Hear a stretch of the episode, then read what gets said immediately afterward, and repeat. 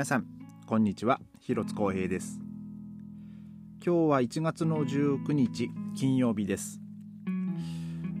えー、まああの一昨日の話ですけどあのね1月17日ねあの阪神大震災からまあ29年ですか。ねもうもう約30年えー、経ったっていうですね、まあ、そんなニュースもまあ見ましたし。でまあ今年のね1月1日にで発生しましたあの能登のね、まあ、震災ですか、えー、そのニュースもね、まあ、いろんな媒体で、まあ、いろんなこう記事を、まあ、目にします。であの今今でねその今行方不明者というかあとはまあその、まあ、輪島のねその、まあ、生き埋めになった方々とかあとそのまま火事でねえーまあ、残念ながらねあの、まあ、遺骨が発見されたとか、まあ、そういうでその方の、ね、DNA をすると DNA 検査をするとかで、まあ、あと残された家族の方々の,、ねまあその体験談みたいなのを、ね、やっぱこう目にするんですけど、まあ、読んでてもねやっぱこうどういう気持ちで、ね、読んだらいいのかなっていうちょっとねもう僕もあのまあわ分からない時がありますね正直。まあこういう話。まあ本当にもう結果的にね最後はなんかこう悲しい気持ちになるんだなるんだなっていうのなんかこうなるんだよなってこう分かりながらですねえー、なんかその人の、まあ、例えばそのね結婚相手だったり、ね、ご家族のことだったり、ねまあ、そのそれまで、ね、震災が来るまでにどうやって過ごしてたかとか、ね、なんかそんな、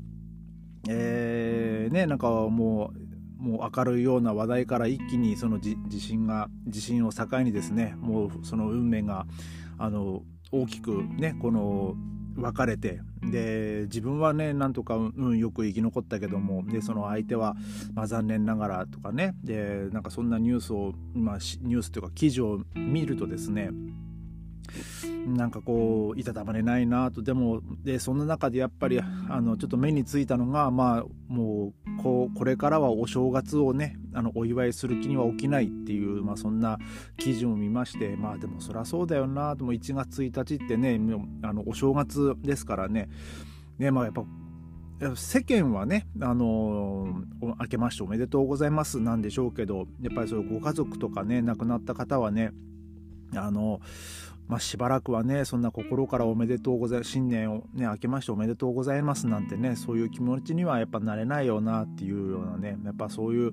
まあそんだけねあのー、まあもちろん地震はね今までね日本まあ3.11もそうですしまあねそのえまあ、阪神大震災もそうですし、えー、まあ、本当数多くの、ねまあ、地震で、えーまあ、本当に多くの方がね、まあ、日本は亡くなってはいるんですけどもただねもう本当にこの1月1日っていうね、まあ、この日に地震が起きたっていうのはねなんかもう本当後にも先にもこんなことってもうないんじゃなかろうかとなんかねそんな そんな風に思ってしまいますね。まあもう本当にもう起きないでほしいんですけどもねまあでも本当に、えー、日でもね早くそのまあ行方不明の方々とか、ね、ちゃんとその身元がね、まあ、特定されるとか、ね、なんかそういうちゃんと、まあ、ご家族のもとにね、あのー、一人でもね多くの方がね帰れるといいなと、えー、思います。で、えー、すいません今日はですね、まあ、ベルリンのあのお話をちょっとしたいんですけども、えー、今日ですねえっ、ー、とこれは、まあ、RBB とかまあまああの確か ZDF とかも、まあ、結構ドイツのメディア、えー、報道していたと思うんですけども あのドイあのドイツじゃないとベルリンにですねあのまあコンサートを、まあ、大規模なねコンサートあのクラシックではなくて例えばポップスとか、えーまあね、そういうコンサートやったりあと、まあ、バスケットボールの本拠地だったりで、まあ、アイスホッケーチームの、まあ、本拠地だったりっていうですね、まあ、そういう多目的なあの大きい、まあまあショまあ、ホールがあるんですけども、えーまあ、それがですね僕がドイツ来た当初はあの O2 ワールドだったか O2 アレーナっていうねあの名前だったんですよ。でそれがですね2015年ぐらいにですねメルセデス・ベンツ・アレーナっていう名前に変わりまして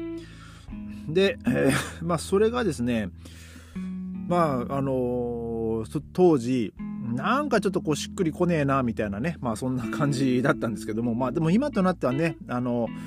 まあメルセデス・ベンツアレーナって言われたらあそこねってこうまあみんながね思うような場所ではねあるんですけども、えーまあ、ちなみにですね、まあ、この おまあ、えー、と O2 アレーナじゃない今現時点ではメルセデス・ベンツアレーナなんですけど、えーまあ、僕がドイツに来た当初、まあ、2006年はですね、あの、まだその O2 アレーナっていう、まあ、O2, ワ O2 ワールドベルリンと呼ばれていたってこウィキペディアにはこう書いてるんですけど、あの、まあ、この O2 っていうのがねあなんかスペインの、まあ、つあのなんていうんですかね、まあ、携帯とかの、まあ、通信事業者のあの、まあ、テレフォニカっていう会社があるんですけど、まあ、その、まあ、ドイツ現地法人があの命名権を取得して、まあ、あのテレフォニカの携帯電話サービス、まあ、僕もその O2 なんですけど、えー、まあそのその O2 にちなんで O2 ワールドベルリンと呼ばれていたというふうにこう書いているんですけどもでその2015年にですね あのそのメルセデス・ベンツが20年間 ,20 年間の命名権を取得して、えー、メルセデス・ベンツ・アレーナという名前にこう変わったというふうにこうウィキペディアには書いているんですけども、えー、それがですねなんとその20年というかもう約もう9年、まあ、約8年ぐらいですかね。で、えー、名前が変わると。えいうニュースがもう流れましてでそれがね何に変わるかと言いますとあのウーバーアレーナっていう名前に、えーまあ、うに、まあ、なるそうなんですけどもあのまあアメリカのまあ、要はね、まあ、日本でもあのなんかフードデリバリーのサービスとか、ウーバーイーツとかありますけど、まあ、そういうアメリカの会社ですね、まあ、そういうアメリカの会社が、まあ、その新しい 新しくその命名権を取得したということで、えー、これがですね、えー、今年の、えー、3月の22日からウーバーアレーナっていうね名前に変わるという ニュースでしてねなんかなんでこうよりによってねウーバーウーバーなんだろうなみたいなね。でで、まあ、結構いろいろこうコメントとか見るとですねあのなんかまあ、なんかもうふざけてる人とかもまあいっぱいいるんですけど、まあ、このままだったらどんどんそのベルリンのね観光名所とか、まあ、そういうところもあの命名権をね買われてしまうんじゃなかろうかと、えーまあ、例えばそのブランデンブルガートアがねアメリカの会社の名前がついてトア、まあ、モンっていうねそのななんとか本当かトアになるんじゃないかとかあとまあモール・オブ・ベルリンっていう、まあ、ショッピングセンターがあるんですけど、えー、まあもうそこがね例えばあのまあ eBay っていうまあ、例えばネットオークションとかのああいうサイトですね、まあ、ヤフオクヤフオクみたいな、まあ、もしそこがかかったら、えー、モール・オブ・イーベイになるんじゃないかとか。まあそんな、えー、話もまあなんかちょこちょこね、まあ、そのおふざけなコメントもまあいっぱいあるんですけど。でこのウーバーアレーナに変わるだけではなくてですねあとなんかその全体その建物全体もですねあのウーバースクエアと呼ばれてでミュージックホール、えー、ベルティミュージックホールがウーバーイーツミュージックホールになりますみたいなねそういうふうに書いてまして